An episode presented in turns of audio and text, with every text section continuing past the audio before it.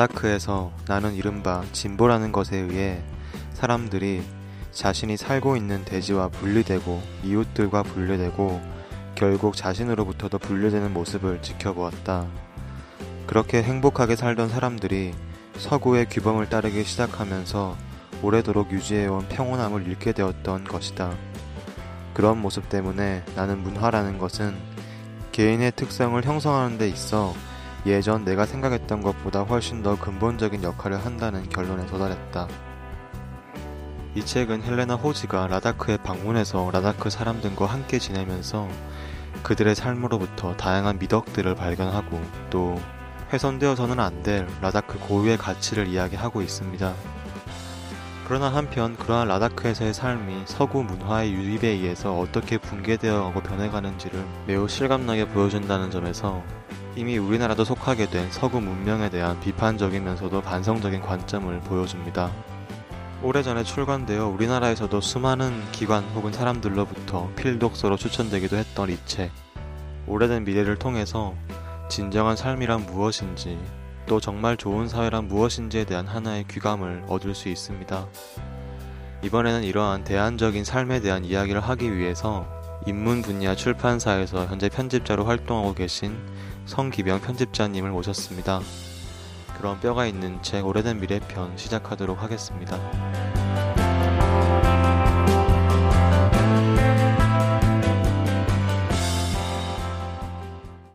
뼈가 있는 책 시작하겠습니다. 오늘은 네, 고정 패널 더희 지민님 나오셨습니다. 안녕하세요. 네, 안녕하세요. 네. 뭐 어느덧 저희 뭐 확실한 고정 패널 되셨어요 이제. 네, 저도 모르는 새에 어떻게 또 네. 섭외가 되고 또 찾아왔습니다. 반갑습니다. 네.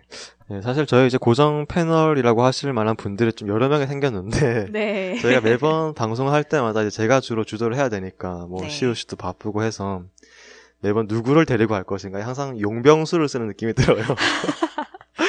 몇 어떤 분을 섭외를 할지 좀 밀려 있다는 얘기가 인- 들리던데. 네, 뭐 방송에 나오고 싶어하는 분들도 많고 네. 또 이제 한번 나오셨던 분들이 쭉 있는데 다들 재출연을 그렇게 하고 싶어하세요. 네, 그러다 보니까 이번에 어떤 조합으로 어떤 사람들을 데리고 어떤 책으로 할까 이걸 항상 고민을 많이 하거든요. 음, 그래서 그렇죠. 그, 네, 매번 약간 그 감독이 된 듯한 느낌. 네, 감사히도 제가 또 간택이 되었습니다. 네, 또 이번 주제가 사실 이제 지민님 같은 경우에는 제 머릿속에 그런 게 있어요. 아, 지민님은 어떤 주제로 어떤 패널이 오더라도 어, 떤 최소한의 품질이 보장된다. 가장 어떤 무난한 방송을 하기 위해서 언제든지 쓸 수 있는 가장 무난한 카드. 약간 이런 느낌이 있거든요. 그렇죠. 최소한은 보장 가능하나 어, 예. 최대한은 보장할 수 없습니다. 그냥 네. 참 무난하죠, 네. 어떤 방송, 어떤 책을 하더라도 굉장히 무난한 진행. 또 저도 굉장히 편안하고 음, 네, 감사합니다. 그런 점에 있어서 이제 또 부르게 되는데 네. 그 또 재밌는 점이 저희 방송의 고정 패널이 되시면 저랑 방송할 때 말고는 안 만나요. 아, 네. 생각해보니 그렇네요. 저희 참 네. 오랜만에 보네요. 이상하게 얼마 그렇게 몇달 만에 보는. 거죠? 네. 어차피 저 사람은 방송할 때 볼 사람이니까 굳이 안 만나는 것 같아요. 아, 또 그렇게 되는군요. 네. 저 이런 사이입니다. 네. 네, 뭐 아무튼 저희 또 이렇게 두 달 만에 뵙게 됐는데 네. 또 뭐 두 달 만에 만나도 항상 반갑고 또 만나서 이렇게 이런저런 또 책에 대한 이야기를 조금씩 하고 이제 시작을 하는데 네. 역시 이번 방송도 어떤 최소한의 품질은 보장되겠구나 그런 생각이 또 들더라고요. 아, 네. 네, 아무튼 뭐 그래도 저희가 방송을 둘이서 또 본 방송을 할 수는 없으니까 또 이번에 또 게스트 분 한 명 모셨는데 네. 어때요? 게스트 분이랑 이렇게 미리 얘기를 해보시니까 느낌이 굉장히 좋은 게 목소리가 너무 좋으세요. 어, 네, 맞아요. 네. 네. 실제로 들을 때도 좋았는데, 이렇게 방송상으로 살짝 테스트 해 봤는데 괜찮으시더라고요, 목소리가. 네, 저희 지금까지 출연하신 남자 게스트 분 중에서 목소리로는 탑이 아닐까. 어, 그러게, 네, 생각해 보니까는 그런 것 같아요. 네. 저희 이번 방송 그래서 결과적으로 저희 뼈가 있는 책에서 여성 패널 목소리 탑과 남성 게스트 목소리 탑을 모신 와.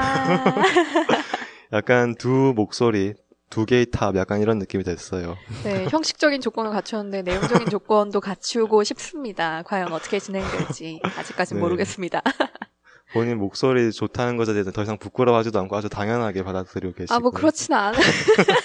아니요, 그런 건 아닌데. 네. 어, 아무튼 네 그러면 저희 뭐 책 소개하고 이러기 전에 바로 한번 패널분 또 소개해 볼까 해요. 굉장히 좀 저희랑 동년배 굉장히 친근하신 그런 패널 분이셔서 네, 또 지금까지는 정말 딴청을 부리시면서 시선도 딴 데 가 계셨고, 네. 아, 이분들이 무슨 얘기 하시나, 정말 네. 관망한 태도를 보고 계셨는데, 드디어 마이크를 드셨습니다. 네, 네. 한마디 부탁드립니다. 네, 이번에 모신 분은 지금 출판 편집자로 활동하고 계신 어, 성기병 편집자님입니다. 안녕하세요. 네, 안녕하세요. 네. 어, 성기병이라고 합니다. 어, 너무 네. 떨리네요. 이 마이크에 대고. 아까는 마이크 없을 때는 그냥 이 얘기할 때는 어, 웃으면서 했는데 네, 네. 어, 이렇게 마이크가 있고 방송이 된다는 사실이 아니까 굉장히 떨리지만 네, 다들 처음에는 긴장 많이 하시는데 아. 또 이제 이야기 좀 하다 보면 사실 긴장하긴 하는데 이제 자기가 들으면 자기가 긴장한 목소리 아는데 남들이 들으면 사실 거의 몰라요. 저 사람이 긴장했는지 안 했는지. 그런 게 있더라고요. 네. 방금까지는 아까 방송 들어가기 전에는 마이크 한번 들어보시더니, 야, 노래 배운 것 같다. 너무 좋다. 거의 방금 춤추시기 직전이었어요. 네, 그랬는데 또 이렇게 새로운 면모를 또 보여주시네요. 아, 네. 방송이 이렇게 또 과장이 되는군요. 알겠습니다. 또이 방송을 듣고 이 목소리를 들으시고 너무 목소리가 좋으셔가지고 어디 또 섭외되시는 거 아닌가. 저희 방송에서 지금까지 그랬던 적은 단 한 번도 없지만. 네, 뭐, 아무튼 그럴 수 있을 것 같고. 네, 지금 뭐 출판 편집자, 약간 인문학 관련된 그런 출판사에서 지금 편집자로 활동하고 계세요. 네네네.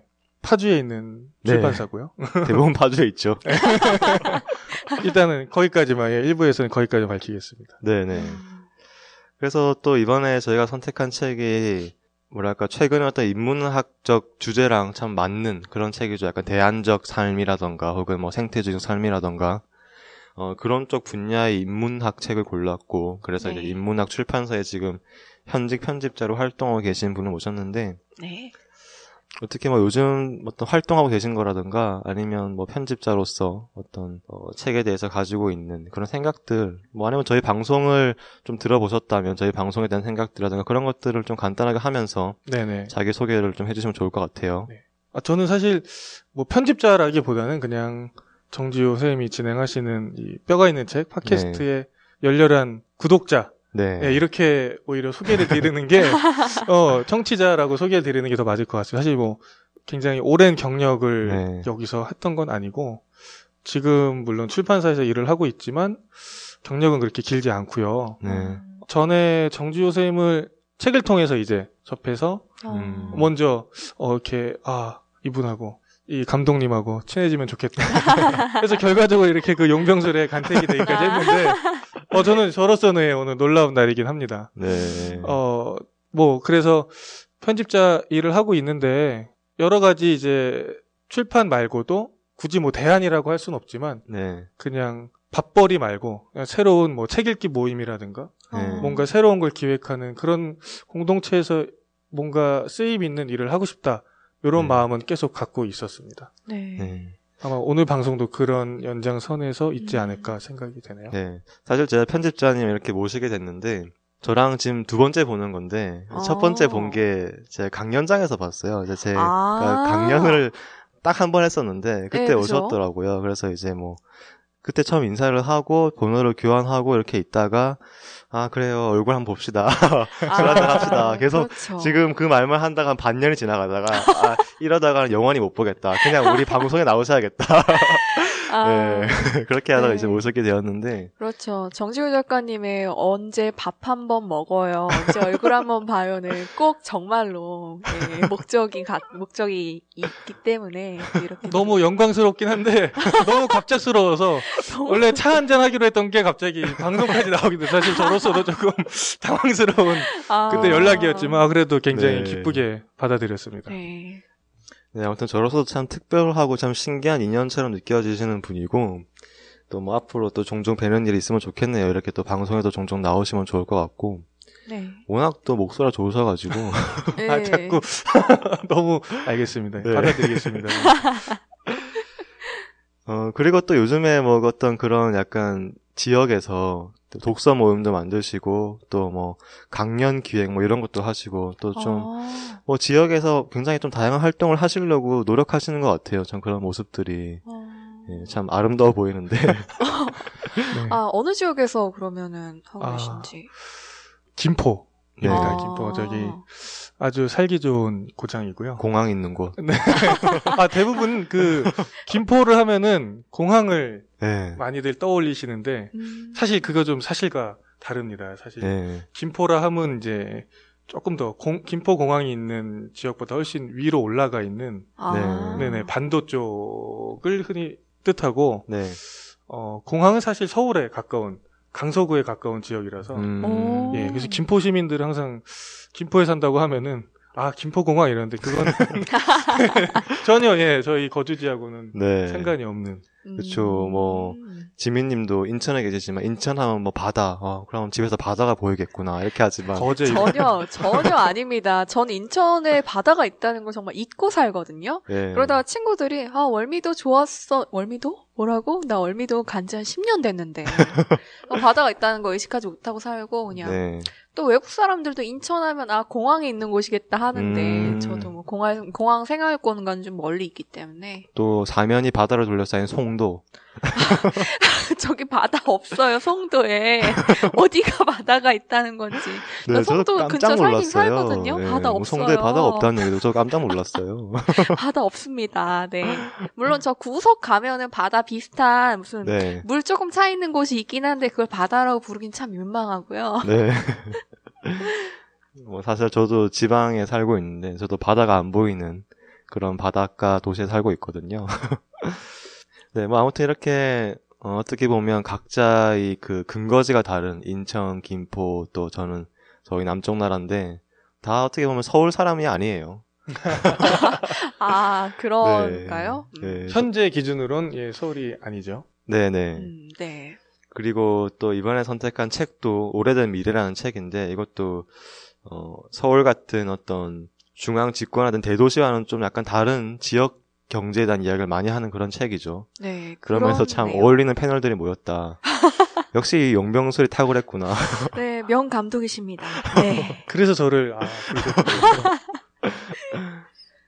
네, 어쨌든 이번에 그래서 고르게 된 책은 이제 오래된 미래라는 책이고 헬레나 노르베리 호지라는 이제 분이 쓰신 건데 책이 좀 오래됐어요. 네. 우리나라에 처음으로 나온 거는 2007년이라고 하는데, 음, 음, 개정판이 나왔다고 하는데 저는 2007년판으로는 네. 읽었거든요. 저도요. 이번에. 네. 그럼 개정판을 읽어보지 않아서 큰 변화가 있는지는 모르겠는데, 이 헬레나 노르베리 호지라는 약간 긴 어, 이름을 가지신 여성분이신데, 이분이 출생은 스웨덴 출생이시고, 런던에서 원래는 언어학을 공부하셨다고 해요. 네. 언어학 공부를 하기 위해서 이 라다크라는 네. 곳으로 가서 이제 언어 채록도 하고 공부를 했는데 그러다 보니까는 라다크 사람들의 삶에 대해서 깊이 연관을 하게 되고 그러다 보니까 이런 책까지 내게 되신 것 같아요. 네.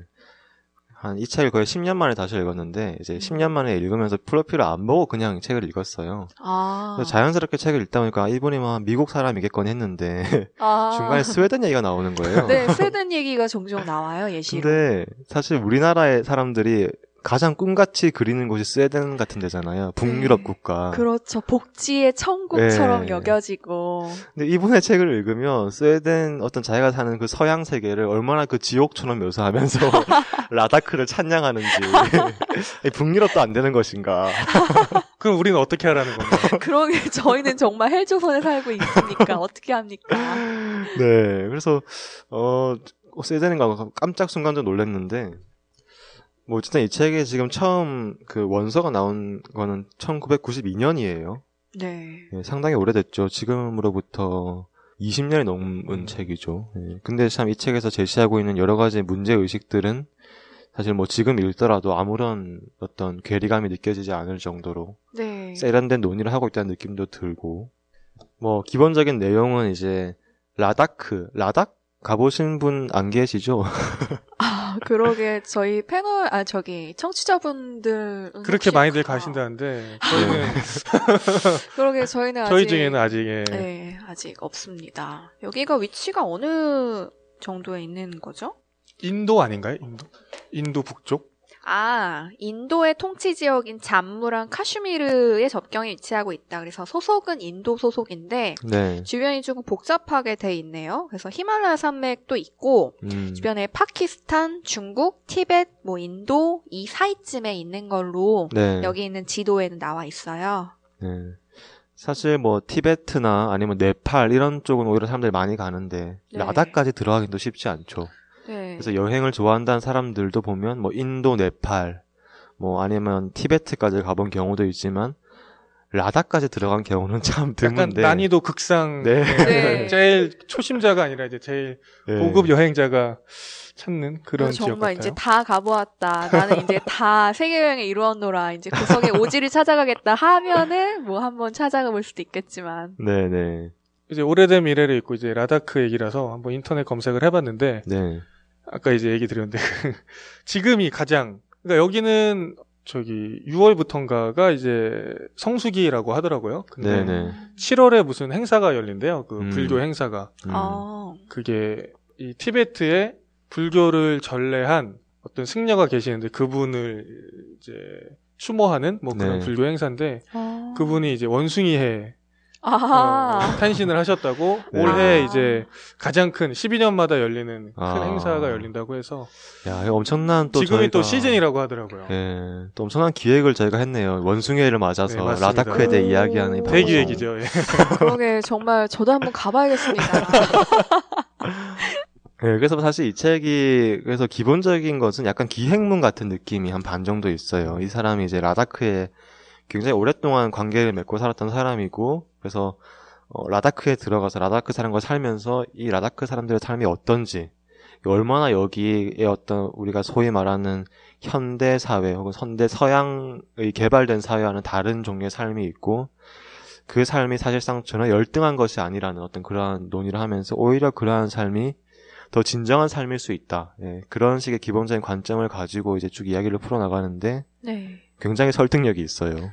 네, 저도 좀 매력적이고 아, 네. 와닿는 부분 이런 책들 보면 약간 대안이나 네. 친환경적 삶이나 네. 이런 걸 보면은 이게 과연 실현 가능한 음. 것일까 하고 음, 좀 음. 느낄 때가 많았는데 그래도 이 책 같은 경우에는 일단 저는 마음으로 설득이 되었거든요. 네. 라다크의 삶이 그래도 진정성 있게 잘 실감나게 묘사가 돼 있어서 네. 아 이렇게 사는 삶이 참 괜찮겠다 하고 저는 이제 좀 설득이 되는 입장이었거든요. 아 네. 그래도 이런 거는 한번 우리도 조금씩 시도해 볼 만하겠다. 그렇죠. 약간 이런 식의 어떤 대안적 제3세계 삶에 대해서 밀착해 들어갔을 때, 네. 뭐, 벌레를 잡아먹는다던가. 어, 나 같으면 그렇게 안 살고 싶다. 아무리 그 사람들이 행복하더라도. 아, 아, 네, 니면 그렇죠. 뭐, 어떤 뭐, 잘 씻지도 못한다던가, 뭐, 이런 식의 얘기들이 많이 있잖아요. 근데, 네. 아무리 그 사람들의 삶을 아름답게 묘사해도 어, 그래 아름답긴 한데 나는 싫다. 근데 이 책은 이상하게 하, 나도 진짜 이 책을 읽으니까 라다크 한번 가보고 싶다. 네. 그런 생각이 들게 할 만큼 일단 글을 굉장히 잘 썼죠.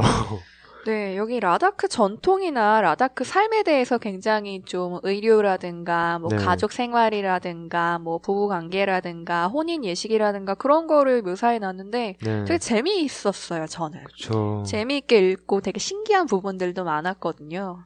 예, 정말로 그 사람들의 입장이 되어서 또 그러면서 이제 집요하게 어떤 서구의 현대적 삶을 비판하면서 네. 얼마나 우리가 이렇게 노이로제 시달리면서 강박증과 스트레스 속에서 정신없이 살아가는지 그에 반해 이 사람들은 얼마나 고요하고 천천히 안온하게 평온하게 잘 살아가는지 네. 그런 얘기들 막 대비시키면서 막 설득력 있게 풀어나가는데 네. 참 이쪽 분야에 이미 고전이기도 하지만 저도 사실 뭐 이런 종류의 책들 인류학 책들이 여러 권 있지만 그 중에서 가장 좋아하는 책이거든요. 음. 뭐 생태주의적 삶에 대한 책들이 여러 권 있지만 세상에 그래서 뭐 저도 한 10년 만에 이 책을 다시 읽어보게 됐었는데 뭐 편집자님 같은 경우에는 이 책 어떻게 잘 읽으셨나요? 이번에 처음 읽어보신 걸로 알고 네. 있는데 네. 사실 이 오래된 미래라는 단어 자체가 물론 책으로 유명해진 거긴 했지만 뭐 어디서 많이 되게 귀에 익숙한 단어긴 하더라고요. 네, 네. 네. 그러니까 많이 상징적으로 은유적으로 쓰였던 것 같아요. 네. 그래서 익숙하긴 했는데 이제 이런 책은 사실 저도 뭐그 대안적인 삶은 아니지만 그래도 아 지금은 너무 지금 사는 삶이 현실이 네. 좀 문제가 있고 우리가 너무 많이 소비를 하고 산다고 느끼긴 했지만 네. 사실 저조차도 그런 소비의 네. 시스템에서 어, 너무나도 호의호식하고 살고 있기 때문에 네. 이런 대안을 얘기하는 것 자체가 사실 불편하게 느껴질 때가 음. 있는 거죠. 그러니까 어 나는 저렇게 못 사는데 네. 또는 못 살 것 같은데 앞으로도 아 과연 저렇게 저런 이야기를 하는 게 오히려 벌 받는 느낌이 드- 그런 불편한 감정이 있었어요 읽는 내내 왜냐하면 음. 이 저자가 계속해서 이제 밀려드는 그 서양의 문화를 아무튼 비판적으로 생각을 하시잖아요. 네네. 사실 근데 그런 것들은 이미 제가 태어날 때부터 너무너무 자연스럽게 익숙해지고 그게 생활에 어, 전체로 받아들여지고 있었기 때문에 네. 어 그럼 지금 나는 어, 이 인류의 큰 죄를 짓고 사는 건가? 어. 어 그런 생각이 들더라고요. 음. 그래서 좀 멀게 느껴졌죠 이 얘기가 음. 물론 좋은 얘기긴 한데 네네. 과연 이거를 현실에 적용할 수 있을까? 음. 이런 생각이 자꾸 들었던 것 같아요. 저 이런 책들을 읽을 때마다 저도 비슷한 불편함을 느끼거든요. 음. 그러니까 머리로는 아는데 네. 이게 책 읽을 때는 몰입해서 읽거든요. 네. 아, 이게 참 좋은 얘기고, 우리가 이런 거 필요하다 하지만은 책을 덮고 나서는 음. 이 책을 이미 나는 스타벅스 커피와 함께 마시고 있었고, 다시 한국. 응. 다시 난 한국에 있고, 난 커피 없인 살아갈 수 없고, 커피 와 등등 샴푸와 린스와 뭐 트리트먼트 없인 살아갈 수 없고, 난 이미 소비의 노예가 되어 있고, 약간 이상한 그런 죄책감이 있어요, 저는. 아, 이렇게 아, 살면 안 되는데 하는데, 그래요. 이미 나는 이 책을 카페에서 읽고 있거든요. 그런 아, 것들. 두 분이 되게 비슷한 어떻게 보면 죄책감이나 약간 불편함을 느끼셨네요. 책을 읽으면서. 네, 이거 실천을 해야 한다는 건 머리로는 알죠. 아, 이렇게 네. 되면 안 된다. 뭐, 지구촌, 무슨 뭐, 북극인, 북극에, 무슨 북극곰, 뭐, 네. 남극에 뭐, 얼음이. 저희가 이러고 있으면 안 있고. 됩니다, 지금. 네. 뭐 지금도 지금 다 저희 하나씩 그 일회용 컵 들고 네. 있는데. 네. 저희 다 불도 커피를 꺼야. 돼요. 너무 많이 켰어요, 지금. 그렇네요. 지금 전기 낭비에 이 방송 만드는 것도 어떻게 보면. 그러니까 태양열을. 써도 모자랄 판에. 네. 아, 그렇게 참 어떻게 보면 두 분 다 되게 굉장히 양심적인 어떤 그런 불편함을 느끼시네요. 어, 사실 저는, 저는 양심이 없는지 그런 불편함을 전혀, 전혀 못 느꼈거든요. 그러니까 저는 오히려 약간 이런 책을 읽으면서 어, 굉장히 어떤 먼 미래, 진짜 오래된 미래를 생각하게 되는 게, 아, 내가 당장 이러한 삶으로 갈 수 없다는 건 너무 자명한 사실이고, 네. 그래서 어, 어떤 이 책을 읽으면서 불편함을 느끼는 것이 아니고, 당연히 이런 삶이 지금의 나에게 불가능한 건 알지만, 뭔가 굉장히 먼 지향성으로서 음. 되게 이렇게 이- 이런 책을 읽을 때마다 그런 어떤 먼 미래의 이미지가 이렇게 막 잡히는 이런 느낌이 있거든요. 음. 내가 뭐 당장은 이렇게 살지만 뭐 앞으로 삶의 지향을 천천히 어떻게 움직여 가다 보면 뭐 5년 뒤에, 10년 뒤에 혹은 20년 뒤에는 뭔가 더 그쪽으로 다가가 있지 않을까. 혹은 음, 어, 그런 어떤 이미지들을 계속 저 먼 미래에 두면서 계속해서 그런 이미지들을 접하고 책을 읽고 감화되고 공감하다 보면 이 삶이 지금 당장 막 어떻게 막 다 때려치우고 막 라다크 가서 살고 이런 건 아니지만 예, 뭔가 이렇게 서서히 글로 가지 않을까라는 어떤 그런 기대감과 희망 음. 굉장히 희망적인 사람인가 봅니다. 네. 아무튼 예, 그런 식으로 항상 이런 책이 읽히고 그래서 10년 만에 읽었지만 어, 또 굉장히 또 마음을 풍요롭게 하는 음, 그런 시간이었어요. 10년 동안에 조금 라다크의 친환경적 삶으로 다가가셨나요? 어떻게 좀. 10년, 예, 10년 동안 모르겠네요. 10년 뒤에도 아마 10년 뒤에 아마 점점점. 네, 그럴까요? 이게 자기 위안일까요, 그냥? 근데 저도 근데 네. 지우 쌤 그 생각에 일부 동의하는 게 네. 그, 그니까 그거 이제 자발적으로 우리가 변할 것 같진 않아요. 그러니까 음, 이렇게 우리가 갓난 아기가 이렇게 청년이 되고 네. 노년이 되면 다시 아기처럼 된다고 하잖아요. 할머니 어, 되게 네. 나이 드신 할머니 할아버지 보면은 네. 그래서 우리 이제 인류의 모습도 이게 우리가 자발적으로 라다크의 그런 어, 대안적인 삶, 자연주의적인 삶 그런 거를 추구하지 않더라도 네. 아 그것도 너무 좀 그렇긴 한데 자원이 이제 고갈되거나 아. 어 뭔가 자- 알아서 이제 네. 어 다시 그 원시의 시대로 돌아가지 않을까. 어, 어, 그거는, 그건 거의 비자발적인 약간, 그렇죠, 그렇죠. 어, 어쩔 수 없이의 느낌인데요. 예, 그런 근데 그게 또 어떻게 보면은 이렇게 뭐 음. 순리에 가깝지 않을까. 어, 음. 많이 누려왔으니까 이제는 다 고갈되면은 우리 후세, 우리는 아니고 네. 다음 세대 정도는 아마 그런 걸 겪게 되지 않을까 이런 생각을 해봤어요. 음. 음, 그쵸. 근데 사실 이제 이 책이 기본적으로 어떤 생태주의라는 어떤 분류에 들어갈 수 있는 책인 것 같은데, 네. 요즘 보면 전 세계적으로 혹은 우리나라에서도 좀 그런 지향성이 확실히 많이 생기고 있긴 해요. 음. 예를 들어서 뭐 귀농을 하는 젊은 세대가 늘어난다던가, 네. 어떤 귀농을 해서 거기서 어떤 대안적인 공동체를 꾸린다던가, 아니면 뭐 협동조합에 가입을 해서 그 지역 어떤 경제를 뭔가 어, 개발해 나간다던가, 네. 아니면 또 뭐 어떤 지방에 내려가서 뭐 지방에서 어떤 그 거기서 뭐 교육 공동체를 만든다던가 이러한 시도들이 점점 늘어나고 있는 것 같다는 인상은 있거든요. 분명히 우리나라에서도 음. 또 그런 식의 지향성들이 사실 뭐 이런 식의 어떤 어, 좀 더 근본적인 책과 닿아 있는 맥락이 있는 것 같고 네. 또 전 세계적으로도 봤을 때 그런 식의 생태주의적 지향성들이 분명히 생겨나고 있는 것 같다. 예. 어떤 그런 경향을 우리가 읽을 때 하나의 어, 모범으로 삼을 수 있는 책이지 않을까 예, 그런 네. 생각은 또 했거든요. 음. 그렇죠. 나온 지는 좀 됐지만 그런 의미에서는 참 네. 고전인 것 같고 이제 우리나라에서도 점차 그런 인식들이 생기는 것 같아요. 네. 아, 이런 문화, 이런 소비 지향 문화, 뭐 정말 그 획일적인 문화들이 한계에 다다랐다 하는 네. 그런 느낌을 가끔 받을 때가 있거든요. 요즘에 음. 용어, 단적인 용어가 있죠. 헬조선이라고. 네. 네. 진짜 다 소비까진 아니더라도 뭐 경쟁과 약간 음. 그런 것들이 극한에 다다른 듯한 정말 살기 힘들어진 사회가 되지 않았나. 네. 하나의 대안으로서 이런 오히려 회귀해서 지방 다시 네. 지역 소공동체를 회귀해서 한번 다시 시작해보는 것도 나쁘지 않을 것 같은데 음.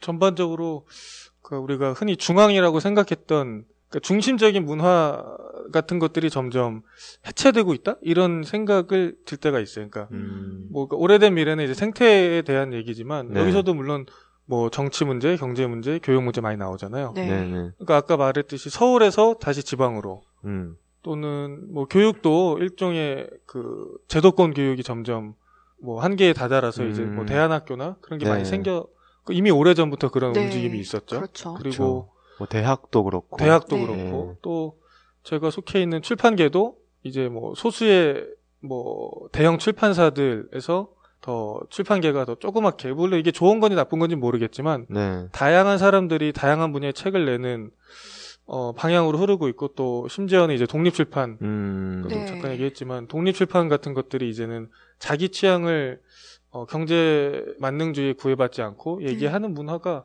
자꾸 생기고 있어서 언젠가는 다 이게 조각조각 나가지고 지금보다 훨씬 다양해질 것 같아요. 음. 취향이라든가 이런 것들이.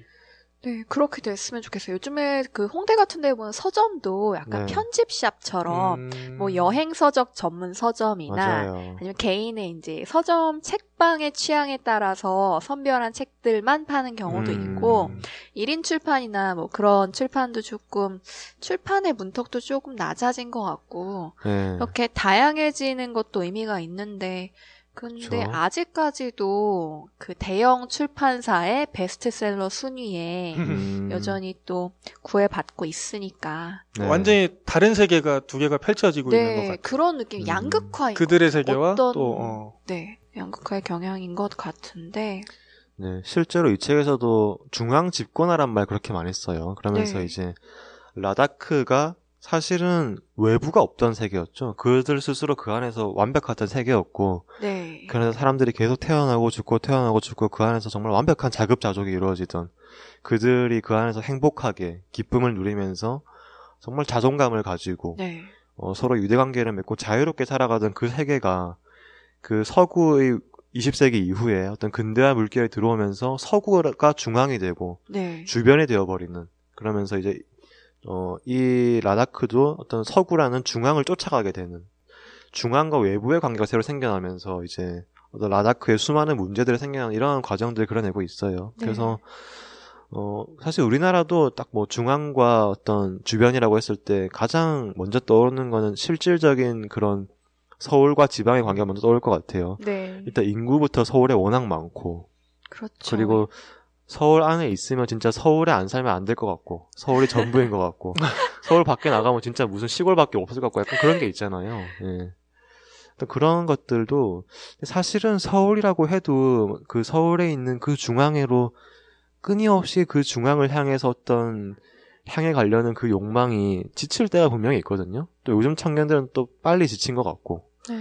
그 서울의 중심이라고 해봐야 뭐 예를 들어서 지역적으로 뭐 강남이나 뭐 홍대라고 해봐야 가서 사실은 별 게 없고 뭐 식당 있고 옷집 있고 별 거 없잖아요. 오히려 더 번잡하고 예. 진짜 가면 힘들죠. 네, 네, 뭐- 막상 가면은 홍대 하면 이미지가 있고 그런 이미지가 있지만 이미지는 있죠. 음. 요즘에는 네. 홍대도 정말 뭐 프랜차이즈 투성이라든가 너무 번잡스럽고 시끄럽고 막 거리도 좀 정리가 안 돼 있고 더러울 때가 있고 뭐.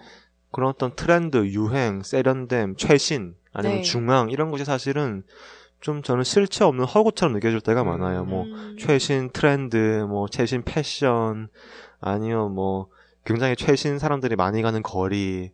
그게 다 뭐냐 이거죠, 사실은. 그거 음. 쫓아가봐야 뭐, 뭐냐는 거죠, 그게. 근데 네. 저도 그런 생각을 해봤는데 네, 근데 그게 정말 그렇다면은 네, 거기에 그렇게 운집해 있는 사람들은 그런 생각을 안 했을까? 그러니까 음, 어 반대로 정말 이유가 있으니까 그렇게 모이는 게 아닐까라는 생각도 했어요. 뭐 저는 홍대나 음, 강남이나 이런 데를 정말 거의 안 가지만 네, 그리고 거기 가는 것도 싫지만 네, 그래도 사람들이 거기에 가서 뭔가를 얻고 뭔가를 느끼니까 음, 뭐 중앙이 싫다 한 군데로 모이는 게 싫다고 해도 그렇게 모이는 것이 아닐까 어떤 의미가 네. 있지 않을까 이런 생각이 자꾸 들더라고요. 음. 그러게 저는 자주 가는 사람으로서 사실은 전 자주 갑니다. 근데 네. 약속 장소로 자꾸 잡히더라고요. 근데 네. 이유는 관성도 있겠죠 약간의 항상. 네, 관성도 있고 그냥 모이기 쉬운 음. 교통의 결절지잖아요. 그래서 그쵸. 그냥 모이기 쉽고 아무래도 뭐 밥집 찾기도 유리하고 하지만은 그 이상의 의미가 있을까? 네. 또 딱히 고집할 만한 꼭 거기여야만 해 하는 거는 좀 약해진 것도 근데. 약간 친구들끼리 모이면 음. 이거는 좀 딴 얘기인데 네. 그게 참 중요합니다. 그 지리적 가운 그 중심지 서 왜냐면 서로 이제 네. 네. 다 지역이 너무 달라서 요즘에는 그쵸. 네. 누구 한쪽이 편향이 되면은 그 모임이 막 심한 경우는 엎어지기도 하고 아니요, 그거 정말 네. 싸울 만한 일이에요. 나는 인천 사는데 왜 맨날 서울의 구석에 어디로만 음. 가야 하느냐. 여기 여기 지금 오신데. 네, 정말 인천과 이곳은 정말 그 대극 이거 정말 심각한 예, 불균형이거든요. 네, 불균형입니다. 왜 중간 지점에서 만날 생각을 하지 않는 건가요? 정말. 예. 어쩔 수 없어요. 돈이 없으니까. 그러게 지금 세 명 중에 두 명이 네. 서쪽에 살고 있는데 만난 네. 곳은 서울에서도 동쪽이에요, 지금. 네. 주변부 중앙- 사람으로서 중앙 예, 집권하는 저희 바로 둘 이런 중에. 중앙에 사는 사람이 없기 때문에 네, 그냥 감독님의 취향에 따라서 지금 모였는데요.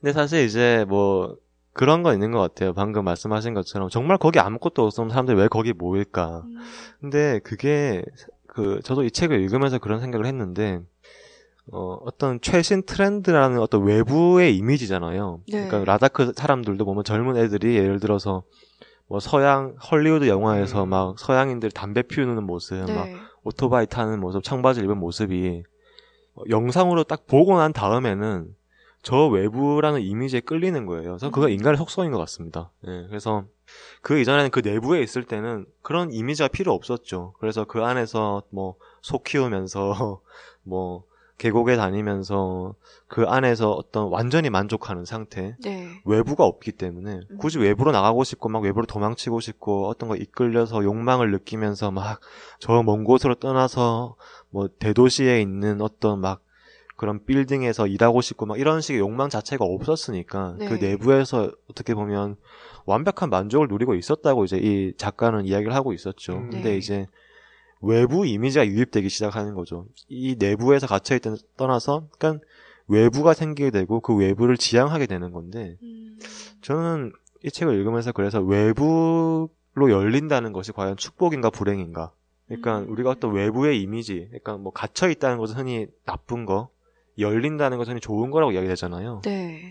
근데 우리가 어떤 것에 열리고 어떤 것에 외부가 생기고 외부를 지향하게 되는 것 자체가 사실은 불행이 아닌가? 음. 뭐 불교적 관점에서 보면 더 그런 것 같기도 하고 그런 생각을 많이 했었어요. 저도 좀 비슷했던 게 여기서 내내 읽으면서 딱 생각했던 속담 하나가 있는데 네. 그냥 아는 게 병이고 모르는 게 음. 약이다. 딱그 생각밖에 안 들었거든요. 네. 차라리 몰랐을 때는 비교 대상이 없고 이미지가 없으니까 그냥 만족할 수 있었는데 네. 그걸 이미 알아버린 이상 네. 거기에 끌리는 거는 당연하잖아요. 네, 네. 정말 궁금하고 아 저 뭐 청바지를 입는다는 것, 담배를 피운다는 거 어떤 기분일까 계속 궁금하겠죠. 네. 아, 저 사람들은 뭐 어떤 생각을 하고 있을까, 어떤 음. 느낌일까 계속 호기심이 생길 것이고 네. 이미 그런 것들을 알아버린 이상에는 거기에 휩쓸리기가 아무래도 쉽겠죠. 네. 그러니까 어떤 이질적인 세계가 만난다는 거는 그그 자체로서도 의미가 있지만 네. 그러니까 결국은 두 세계의 어 뭐랄까요 1등, 2등을 나눠지는 것 같아요. 네, 그러니까, 우열이 그죠. 생기고. 네. 그러니까 그거는 뭐 나쁘다 좋다를 떠나서 어쩔 수 없는 현상인 거죠. 뭐, 네. 뭐 우리나라의 근대화 시기에 네. 뭐 일제 문화라든가 또는 서양 문화가 들어왔다면 네. 그것이 와 신선하다 이거 이, 이, 기 이전에 어, 조선적인 것은 뭐 저열한 것 네. 또 외세의 문화는 좋은 것 하고 그 인간의 본능인 것 같아요. 그거를 딱 직감하는 그 1등과 2등을 나누는 네. 그 습성이라고 할까요? 그래서 라다크의 경우도 그 아직 라다크 고유 문화를 어, 완- 어, 완전하게 아직 체득하지 못한 젊은이들을 대상으로 했을 때는 그들한테는 그 문화가 더 좋은 거, 네. 더 나은 거, 선진 문화라고 받아들여질 수 있을 것 같아요. 그걸 뭐 나쁘다고 할 수 있는 거니까 일종의 현상이니까 그거는.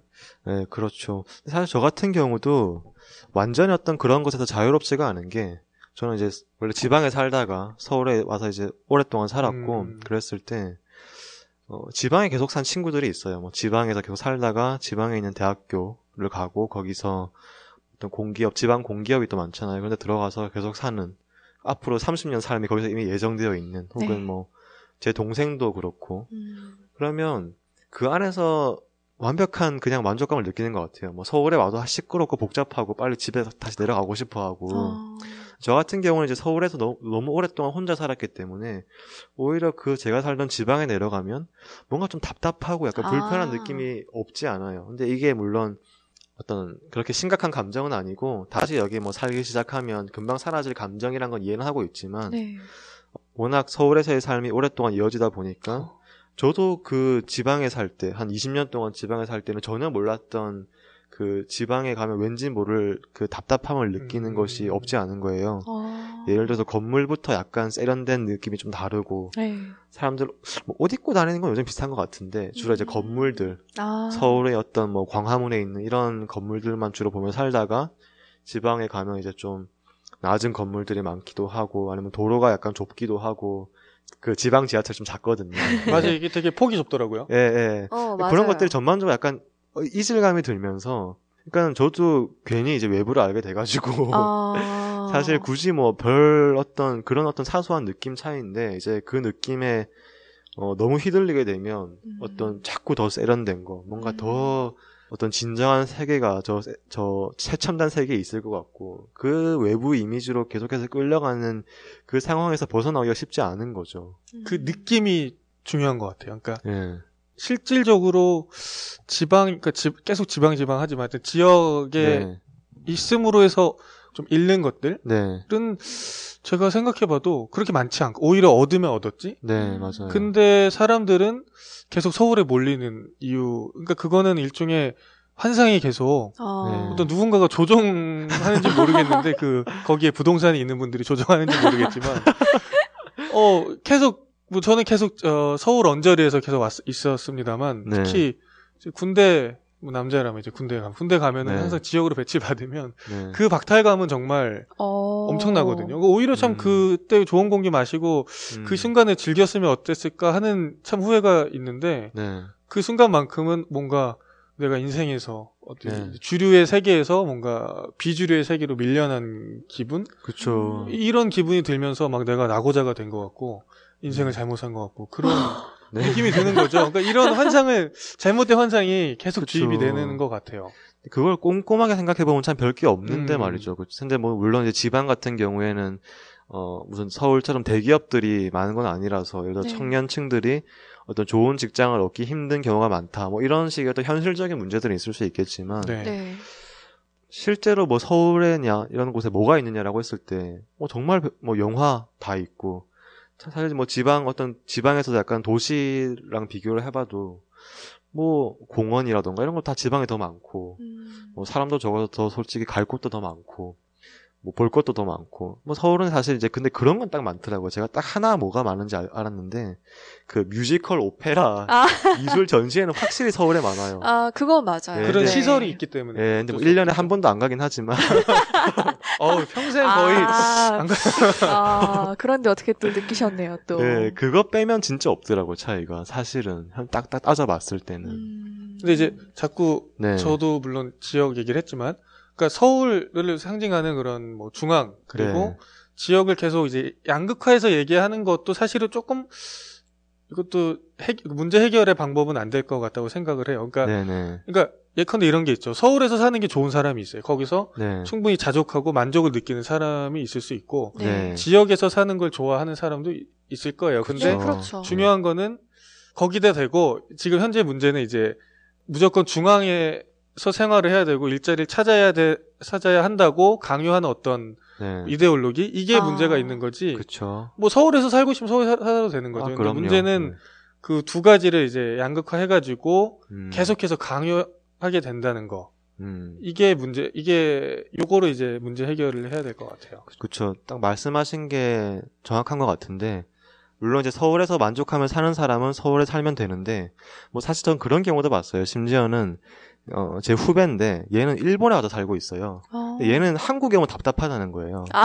서울에 와도, 자기는 도저히 서울 오면 답답해서 못 있겠대요. 그러면서 자꾸 그 동경, 도쿄로 가 있고 싶어 하는 글로벌한. 분이시네요. 아, 더 예, 글로벌. 그러니까 어. 서울이라고 답이 있는 건, 아- 그러니까 서울이라고 궁극적 답은 아닌 거죠. 그러니까 어느 쪽이든 간에 어떤 그런 식의 강박증을 느끼는 것 자체가 좀 제가 봤을 때는 뭔가 하여튼 문제는 있지 않나. 그러네요. 그리고 사실 우리나라에서 저는 가장 큰 문제 두 가지는 저는 교육이랑 중앙 집권화인 것 같아요. 그러니까 서울 집중, 그러니까 수도권 집중이랑 교육 문제 이두두 가지 문제가 대한민국의 가장 심각한 문제라고 항상 느끼고 있거든요. 그러게 이 교육이 정말 많은 거를 결정을 하는 것 같은데 네. 교육 에 따라서 주거가 음, 움직이잖아요. 맞아, 맞아. 그렇죠. 특히 강남 같은 경우도 강남의 사람들이 자꾸 살려고 하는 이유, 특히 살려고 하는 이유가 네. 뭐 직장이 거기 있어서기도 하지만은 대부분은 교육 때문에 맞아요, 맞아요. 못 나간다고 얘기를 할 정도로 교육이 굉장히 중요하거든요. 두 개가 맞물리는 것 같아요. 교육과 중앙 집권이. 네. 양질의 좀 좋은 교육, 뭐 비싸고 뭐 값을 지불할 만한 교육이 있다고 여겨지는 곳이 자꾸 중앙에 집중되니까는 음. 사람들이 아무래도 중앙에 몰릴 수밖에 없고 점차 네. 그렇게 되는 것이 아닌가. 음, 그래서 저는 좀 약간 뭐 경상도, 뭐 충청도, 뭐 전라도 이런 강원도도 예, 이렇게 좀 이렇게 그 수도권 집중화가 좀 퍼지고 뭐 어떤 그렇게 말씀하신 것처럼 좀 좋은 교육 환경들이 지방에 많이 자리 잡고 또 수도권에 집중되어 있는 좋은 양질의 직장들이 좀 지방으로 많이 이전하고 뭐 예전에 했던 것처럼 그 행정수도 이전 같은 거라던가 네. 그런 식으로 많이 퍼지면 사실 뭐 특히 청년들이 헬 조선이라고 했을 때 어, 죽어도 집을 못 산다 이거잖아요. 음. 수도권에서 네. 죽을 때까지 집을 못 산다. 그렇죠. 그런 문제도 많이 해결될 수 있을 것 같고 또 어떤 교육 문제 같이 해결이 되면 출산율도 많이 늘어날 것 같고 그럼 인구 문제 세계에서 가장 심각한 저출산 국가인 대한민국의 인구 문제도 그러니까 사실은 저는 그 두 가지가 엮인 문제가 가장 심각한 문제인 것 같고 네. 그것이 참 복합적으로 얽혀 있는 어, 많은 문제들이 같이 있는 것 같고 사실 라다크의 경우도 그래서 우리가 얼마든지 이 라다크에 의해서 또 한국의 상황을 반성할 수 있는 그런 계기가 많이 되는 것 같아요. 그렇죠. 이 책을 읽는 이유가 꼭 라다크에 대해서 알기 위함도 있지만은 현재의 네. 삶에 어떻게 또 반영하고 우리가 또 어떻게 나아갈 것인가 이런 문제도 있으니까요.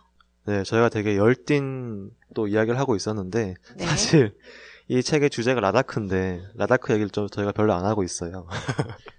라다크에서 저는 제일 그 신기했던 게 뭐 여러 가지 있었지만 네. 그 시간에 대한 얘기가 나오잖아요. 음, 네. 그 뭐 이런 게 있죠. 어두워진 다음부터 잠잘 시간까지. 뭐 우리로 하면 10시부터 뭐 한 12시일 텐데 네. 그 시간을 그냥 이렇게 수로 표현하는 게 아니라 라다크인들은 어, 공그로트라고 한, 쓴다고 하, 네. 잖아요 그러니까 뭐 우리는 시, 이게 1시부터 12시까지 뭐 이것도 우리의 개념은 아닐 거예요. 서양에서 온 거겠죠. 이수 네. 개념도. 그렇죠. 근데 이분 이 라다크 사람들은 지금은 물론 이렇게 쓰지 않겠지만 이제 서양 문명이 들어와서 음. 그 전통 문화에서는 이런 식으로 자기들만의 고유의 시간 개념을 구성하고 그거를 사용하고 있다는 게 되게 제일 색달랐던 점이었던 것 같아요. 네. 네, 뭐- 약속을 잡을 때 우리는 뭐 12시, 뭐 음. 1시, 2시 이렇게 딱딱 떨어지는 시간을 얘기하잖아요. 정확하게. 근데 음. 여기는 좀 느슨하고 여유롭게 시간을 잰대요. 이를테면 뭐 내일 낮쯤에 찾아갈게. 네. 내일 저녁쯤 찾아갈게 하고 즈음에 여유를 두는 거예요. 네. 꼭 정확하게 하지 않고 어디서부터 어디 뭐 즈음 이렇게 걸치는 좀 여유로운 시간을 두고 이런 약속 때문에 싸울 일도 없을 것 같아 이러면은 네 그럼 저녁 때쯤 찾아올게 하면은 뭐아뭐 이쯤 찾아오겠구나 하면은 약속을 어긴 건 아니잖아요. 네. 네. 그쵸. 실제로 이 책에서도 이제 시간에 대해서 굉장히 중요하게 이야기하는 부분들이 꽤 많았던 것 같은데, 네. 지금 뭐 서구 사회, 사실 우리나라도 이제 서구 사회의 어떤 문화권에 진입했죠, 완전히. 우리나라의 네. 삶의 스타일이 서구적, 근대적 삶이랑 똑같잖아요. 그랬을 때, 어, 라다크의 삶과 가장 큰 차이점 중 하나가 그 시간의 차이라는 거. 네. 그런 부분에 대해서 많이 강조를 하고 있어요. 네. 근데 진짜 맞는 게 여기서도 보면 어떤 에피소드 중에서 라다크가 이제 몇십 년이 지나서 서구 문명이 유입되면서 막 변화한 것 중에 하나가 뭐 여러 가지 기계가 들어왔다. 네. 그래서 막뭐 옷 만드는 기계 이런 것들이 막 많이 생겼는데 그래서 예전에는 막 하루 종일 걸렸던 것들을 막 한 시간 만에 하고 네. 뭐 이런 기계들이 라다크에 들어왔는데 그 사람이 불평하는 게 뭐 자기 뭐 처제인가 이런 사람 만나러 갔는데 그렇게 다양한 기구들을 가지고 그렇게 빨리 뭘 많이 할 수 있음에도 불구하고 음. 자기랑 이야기할 시간이 없다는 거예요. 네, 시간이 오히려 시간이 절약됐는데 시간이 없어졌다. 네. 라고 해서 근데 반대로 이 라다크 사람들은 정말 느긋하게 일을 한다고 하거든요. 네. 이 정말 뭐 양털에서 옷을 만들 때도 무슨 음. 실을 짜서 뭘 해서 정말 느릿느릿하게 일을 하면은 계속 일하는 거잖아요. 네. 그러면은 우리의 관점 볼 때 이 사람들 하루 종일 일만 하나 보다 하는데 음. 저는 참 재밌었던 게 이들이 느긋한 속도로 일을 하고 시간에 대해 여유로울 수 있는 이유가 음. 느긋하고 일과 여가가 분리가 되지 않는다는 느낌을 받았거든요. 네. 그러니까 일과 여가가 분리되지 않으니까 일이 힘들지 않은 거예요. 그쵸, 그쵸. 일이 힘들 네. 당연히 천천히 하니까 일이 힘들지 않고 그럼 굳이 여가 시간을 가져야 될 이유도 없고 그 네. 자체로도 그냥 충분한 거죠. 그렇죠. 노래 부르면서 일하고 네. 뭐 같이 이야기하면서 일하고 네. 하니까 그러니까 일이 칼퇴근이 없네요, 재미있는 거예요. 네. 칼퇴근도 없지만은 이미 네. 이거는 퇴근과 출근의 개념이 아닌 거예요. 그렇죠. 네. 그러니까 우리식 삶, 그러니까 서구에서 이식된 우리식 삶도 마찬가지잖아요. 네. 그래서 일을 하는 시간 진짜 스트레스 받고 고통받고 힘든 시간 네. 그리고 빨리 일을 끝내고 집에 가야 할때 음, 뭐가 네. 휴식도 있고 여유도 있고 즐거움도 있는 시간인데 네. 그런 개념 자체가 사실은 서구식 개념 그러니까 20세기 이후에 근대화 이후의 개념이라는 거죠. 네. 그 전까지 대다수의 인류는 그렇게 살지 않았다는 거예요. 음, 참 그런 점도 참 재밌었는데 그래서 그 뭐 이 사람이랑 계속 이제 어떤 라다크 사람들하고 한 이야기들이 중간중간 나오잖아요. 네. 야 우리 서구 사람들은 일하는 걸 그렇게 싫어하고 일하다가 너무 스트레스 받아가지고 막 일을 때려치우기도 하고 막 정신과 상담 받으러 가기도 하고 네. 그게 일상이다. 다들 너무 사는 거 스트레스 받고 노이로제 걸리고 힘들어한다. 그러니까 라다크 사람들이 막 실소를 터트리면서 네, 엄청 충격받고. 예, 왜 그렇게 사느냐 이거죠. 네, 여기 에피소드 하나 중에 재밌었던 게 이분이 뭐 12시간 동안 어디 편지를 쓸 일이 있었나 봐요. 아, 네. 네. 그래서 뭐 하루 종일 정말 집에 틀어박혀서 편지를 썼대요. 네. 그다음에 이제 편지를 다 쓰고 나서 아, 나 오늘 일을 너무 많이 해서 머리가 아파. 그랬더니 네. 라다크 사람들이 농담하는지 알았다는 거예요. 하루 종일 책상에 앉아만 있었는데 무슨 일을 한 걸까 이 네. 사람은 너 농담하는 거지? 이랬다는 거예요. 맞아요. 그래서 근데 사실 저도 이런 게 약간 이해가 되는 게 일하는 게 지금 우리 사회의 개념에선 좀 이해하기 힘들 수도 있지만 좀 재밌는 게 있긴 있었던 것 같아요. 저도 이제 혼자 사니까 혼자 네. 뭐 청소하고 설거지하고 아. 빨래하고 아. 뭐 빨래 개고 뭐 집 정리 저, 저 혼자 전부 다 하잖아요. 네. 근데 일이죠 그것도. 예, 가끔씩 일요일에 이렇게 막 음악 하나 틀어놓고 음. 그거 하고 되게 평온해요. 뭐 요리하고 막 설거지하고 이러고 있으면 되게 평온하거든요.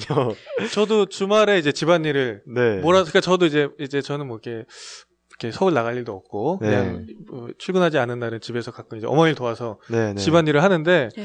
그 말씀하신 것처럼 청소기 돌리고 네. 그 코스가 있거든요. 아. 빠- 아, 저 빨래 세탁기 돌리고 네. 그다음에 청소기 돌리고 화장실 청소 한번 하고 음. 네. 그러면 한 시간 조금 더 걸리는데 아. 그러고 나서 딱 거실에 앉았을 때 그 만족감. 아. 그거는 제가 막 며칠을 야근하고 컴퓨터 앞에서 일할 때의 만족감하고는 비할 바 없는 또 다른 성취감을 그쵸. 느끼거든요. 내 손으로 뭔가 했다. 어. 음. 그, 그 성취감이 좀 다른 것 같아요. 음. 그래서 같이 이렇게 앉아가지고 뭐 집에 내려갔을 때 뭐 부모님이나 동생이랑 같이 뭐 빨래 개키면서 이야기하고 음. 수다 떨고 저도 이번에 명절에 이제 지방 내려갔다가 전 국고형 다 했거든요. 음. 근데 어. 그게 재밌더라고요. 그러니까 그러니까 뭐 물론 이제 그런 것도 가부장제 사회에서 남자들 막 놀고 있고 며느리들 막 부엌에 해가지고 막, 막 요리하게 하고. 일하게 하고 하면 싫지만 지금, 네, 정지우 작가님은 가끔 하니까 재밌다고 말씀하시는데. 네. 맞습니다. 이게 또 네. 망언일 수 있습니다, 저희가. 그렇습니다. 매번 하는 누구 어. 같은 사람들은 정말로 아니, 근- 지겹습니다. 근데 저 같은 경우에 이제 부모님하고도 평소에 못 보는데 이제 뭐 어머니, 동생 그리고 뭐 할아버지, 할머니 저 다 모여 앉아서 요리하면서 뭐 닦고 쓸고 하면서 계속 이제 수다를 떠는 거예요. 음. 일만 하는 게 아니고 이 라다크 사람들처럼 네. 이 사람들도 일하면서 계속 서로 수다 떨고 계속 서로 노래 부르고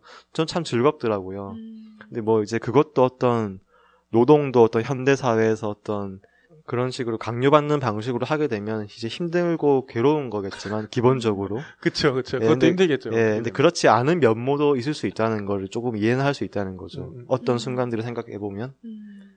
그쵸, 여기 라닥 사람들의 일화에서 나오는 게, 여기서도 이제 작가가 라다크 사람들과 대화를 나누는데, 라다크 사람들이 절대 손 놓고 쉬지 않아요. 음. 아. 그러니까 대화를 나눈 와중에서 라다크 사람들은 물레를 잡기도 하고, 음. 뭐 진짜 밭일을 하기도 하는데, 느긋하게 천천히 하면서도 그 작업은 계속 이어지고 있는 거예요. 약간 그 네. 생활의 달인 보면 나오시는 네, 그 약간 달인분들처럼 그런 식으로 여기 계속, 웃으시면서 막 네, 명함 막 네, 네, 그렇게 묘사가 되는 맞아, 거예요. 맞아. 아, 나는 자연인이다. 뭐. 약초 뽑으면서 계속. 근데 그 손으로 하는 게 진짜 그 만족감 느끼거든요. 그래서 네. 그 라다크 사람들 그걸 알고 있었던 거죠. 네, 음. 가끔 단순 노동이 필요할 때가 있어요. 어, 맞아요. 머리는 맞아요. 머리만 쓰다 보면은 약간 이걸 중단하고 다른 자, 단순 작업이 필요할 때가 있고 저도 약간 비슷하거든요. 그래서 아, 책 읽다가 잘 안 읽히고 안 되겠다 싶으면 일어나서 정말 뭐 설거지 밀려 있는 거 있으면 하기도 하고 아니면은 음. 산책이라도 한 바퀴 돌아서 몸 움직이는 일을 하기도 하는데 라닥 사람들은 글쎄요 뭐 책을 뭐 많이 읽는다거나 그런 거는 잘 모르겠지만 몸으로 움직이면서 일하고 또 동시에 그 와중에도 주변. 사람들과 대화를 나누니까 깨달음을 얻고 그 네. 노동에서 네 그렇죠 일과 여가가 구분되지 않고 동시에 그건 일이기도 하지만은 여가이기도 하잖아요 일생 전체가 여가로 이루어져 아, 있으니까 그쵸. 더 행복한 것이 아닌가 그쵸. 사실 그래서 이 책에서도 좀 극단적인 비교일 수 있긴 하지만, 이제 라다크 사람들처럼 뭔가 평생 이렇게 작은 일들을 계속 조금 조금씩 하면서 그 자체가 이제 하나의 어떤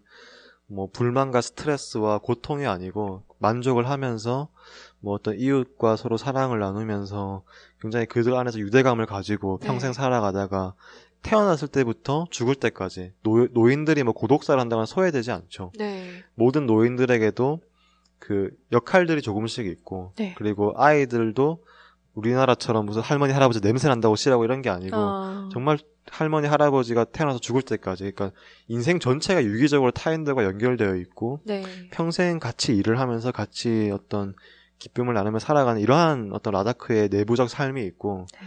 이제 다른 한편으로 이 사람이 묘사한 그 서구적 삶이라는 것, 즉 우리의 삶이라는 것은 그 어릴 때부터 다니기 싫은 학교 다니면서 하, 하기 싫은 공부 억지로 하면서 네. 그 다음엔 정말 그 죽을 것 같은 직장 생활 하면서 스트레스 받고 막 약 먹고 막 정신과 상담 받고 막 이러면서 어. 집에 오면 겨우 이제 쉴 때가 돼가지고 텔레비 틀어놓고 좀 쉬다가 또 자고 일어나서. 또 일하러 나가고 주말에도 뭐 거의 뭐 시간이 없어가지고 막 뭐 이렇게 살다가 또 금방 원래를 돌아오고 네. 이렇게 사는 삶이 얼마나 이상하냐 이거죠. 그러니까 모든 게 빨라지고 모든 게 간소화되고 모든 게 편리해졌다고 하지만 정작 우리가 얻은 게 뭐냐라는 식으로 이제 계속해서 논점을 던지는 거죠. 음.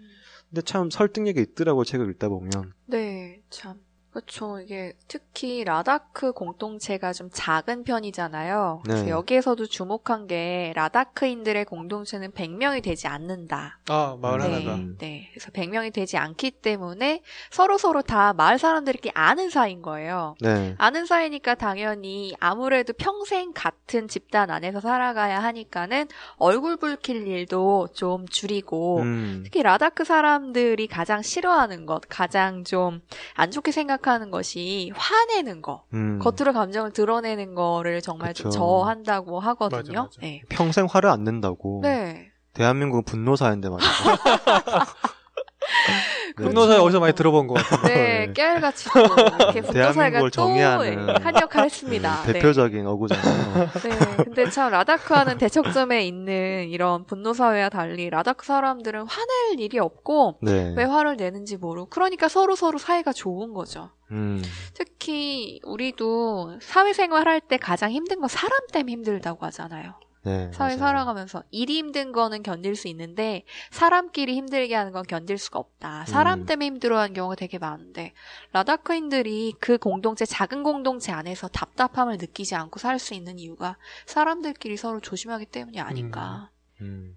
맞아요. 그런 얘기도 중간에 나왔었죠. 네. 어떤 결과적으로 이 사람들이 좀 윤리적으로 기쁘게 만족하며 서로 함께 살아갈 수 있는 것은 그들과 함께한 타인의 시선 때문이란 얘기가 있어요. 중간에 네, 보면. 네.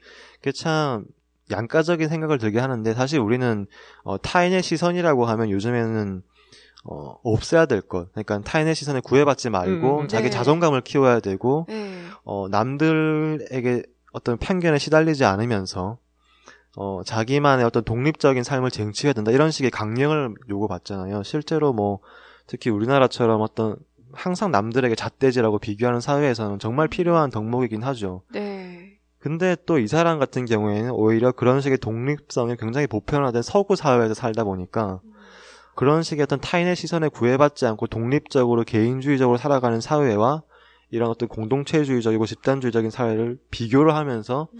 그런 사회의 미덕을 또 찾는 음. 이런 역전된 관점이 또 전 굉장히 흥미롭더라고요. 그렇죠. 근데 언제나 또 중도가 필요한 거겠죠. 그 네. 타인의 시선, 타인의 맹목적인 기준에 복종하지 말아라 하는 것도 또 의미가 있잖아요. 근데 네. 타인의 시선을 너무 의식하지 않는 경우도 문제가 있으니까. 그렇죠. 여기는 아마 중도적 경우를 얘기한 게 아닌가. 네, 이런 미덕도 있을 수 있다. 타인을 신경 쓰는 것도 네. 이 현공적인 공동체 생활을 위해서는 필요하다. 네. 말씀하신 거에 참 동의가 되는 게 제가 요즘에 하나 고민인 것이 과연 그거예요. 과연 사람이 정말 윤리적일 수 있는가? 그러니까 사람이 정말 정의롭게 음. 윤리적으로 살 수 있는가? 어, 그랬을 때 이제 흔히 뭐 종교에서는 신이 보고 있기 때문에 윤리적으로 살잖아요, 사람이. 네. 음. 신이 계속 날 지켜보고 있으니까 난 정의롭게 살아야 돼. 어. 나쁜 짓 하면 안 돼. 음. 근데 만약에 신이 없는 사회에서 인간이 정의롭게 살려면 결국 타인에 대한 의식이 없이 살 수 있어요. 그러니까 누군가가 나를 지켜보고 있다는 의식. 네. 그래서 저 사람이 볼 때 내가 나쁜 사람이라는 것, 혹은 내가 못된 사람이라는 것, 부정직하고 윤리적이지 않은 사람이라는 규정에 대한 의식 없이 그 사람이 완전히 독립적이고 자족적으로 과연 윤리적일 수 있는가. 저는 그런 고민이 요즘 또 들더라고요. 음. 그래서 우리가 어, 타인의 시- 어떤 나쁜 시선, 나쁜 잣대질은 배격해야겠지만 네. 또 같이 살아가는 사회에서 어떻게 보면 그 정의와 윤리란 덕목을 위해서 서로에 대한 시선은 또 반드시 필요한 건 아닌가. 음. 그래서 그런 고민을 요즘에 또 좀 하고 있었어요, 마침.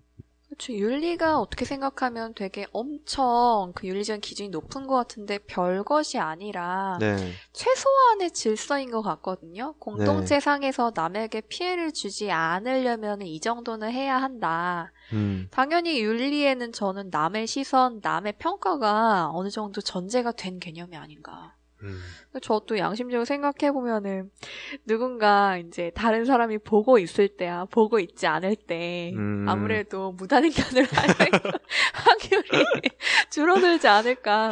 유목적이거든요. 저는 분명히 정말 네, 급하고 저기 멀리서 버스가 오고 있고 이 길은 한 뭐 2차선밖에 되지 않고 네, 저 차는 오지 않고 이거 살짝 넘으면 저 버스를 타고 성공적으로 갈 수 있는데 하고 구조할 필요가 없죠 그러면.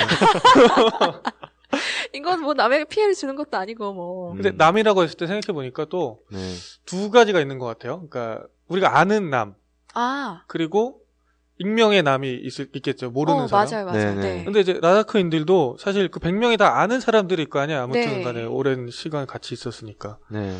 그러니까 그게 가능했을 것 같아. 그런 윤리가 지켜지는 것이. 그쵸. 그런데 네. 만약에 그게 조금 더 숫자가 늘어나고 1000명, 만 명이 돼서 모두가 이제 익명이 된다면 네. 우리처럼 음. 이제는 더 이상 그 남의 눈을 어, 별로 신경 쓰지 않아도 그러니까 그 층위가 좀 더 낮아지겠죠. 그 윤리의 어떤 음. 수위가 네. 어, 그, 예, 그런 생각이 갑자기 음. 들었어요. 네. 특히 우리나라 사회에서 지금 제가 봤을 때 21세기 대한민국에서 어, 그런 윤리 의식을 가늠할 수 있는 한 가지 척도가 개인적으로 생각하는 척도가 있는데 뭐냐면 저 사람이 쓰레기를 아무 때나 버리는가 안 버리는가. 그러니까 아. 담배꽁초라던가 뭐 껌이라던가 네. 이 쓰레기를 아무 때나 버리는가 안 버리는가 이런 거 있잖아요. 음.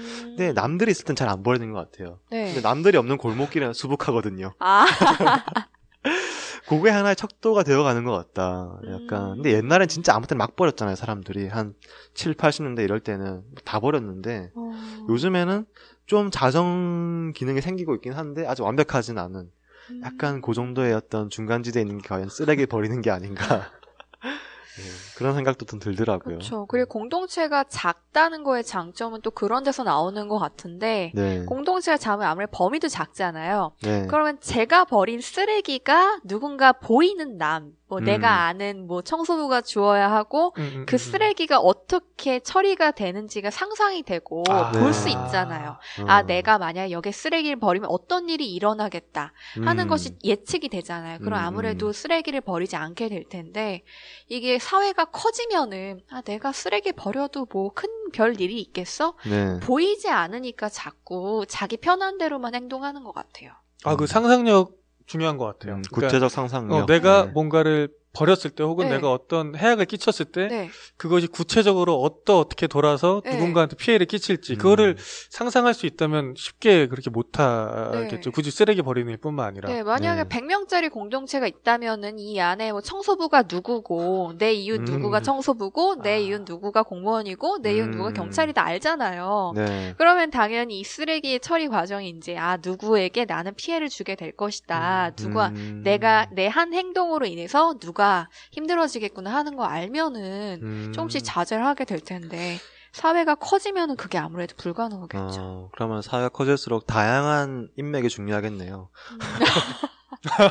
뭐 친구 중에 환경미화원도 있고, 친구 중에 경찰도 있고, 소방서도 있으면 그 공감 의식이 생길 거 아니에요. 그게 예전에 제가 대학교 다닐 때 네.